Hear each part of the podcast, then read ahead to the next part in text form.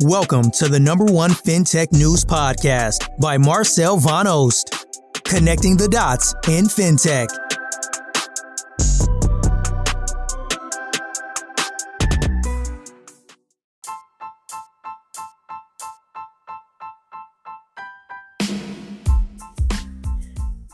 Hi, welcome back to another episode of our daily FinTech podcast. The news highlight of the day is Curve is to launch a crypto rewards program that offers users access to double dip cashback in various cryptocurrencies.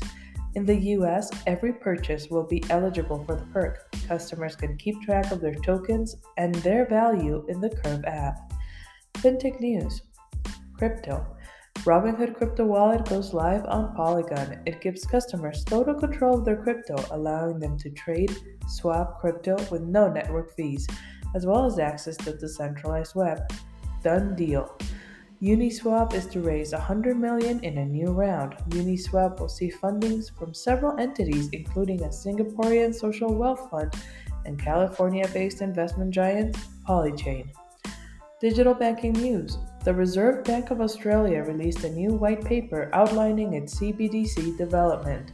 The Reserve Bank is working with the Digital Finance Cooperative Research Center to turn its focus to innovative use cases and business models that could be supported by the issuance of a CBDC or a central bank digital currency, while also taking an opportunity to further understand some of the technological, legal, and regulatory considerations associated with distributing one.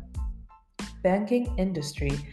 New challenger bank in India Shelf offers innovative features, including group wallets to make payments when out with friends, expense tracking, and cards for personal and group use. Partnerships Plum and Bitpanda form a crypto partnership. Plum is giving customers access to crypto trading via an integration with a digital infrastructure platform provided and operated by Bitpanda. eToro partnered with OpenPayd for near instant payments, allowing eToro to issue Euro Virtual International Bank Account numbers or IBAN for every customer and access to SEPA instant rails for the first time. OpenPayd's API based solution will allow eToro to speed up reconciliations and end human error. Paytm partner with Tribe Payments. Tribe's core platform ISAC provides Paytm with issuer processing and management services for MasterCard and Visa cards. Movers and shakers. Uplink adds Daniel Moore to its advisory board.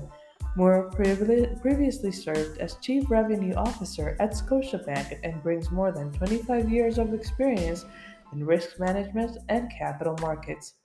That's all the news for today. Thanks for listening. Tune in tomorrow for another daily FinTech podcast.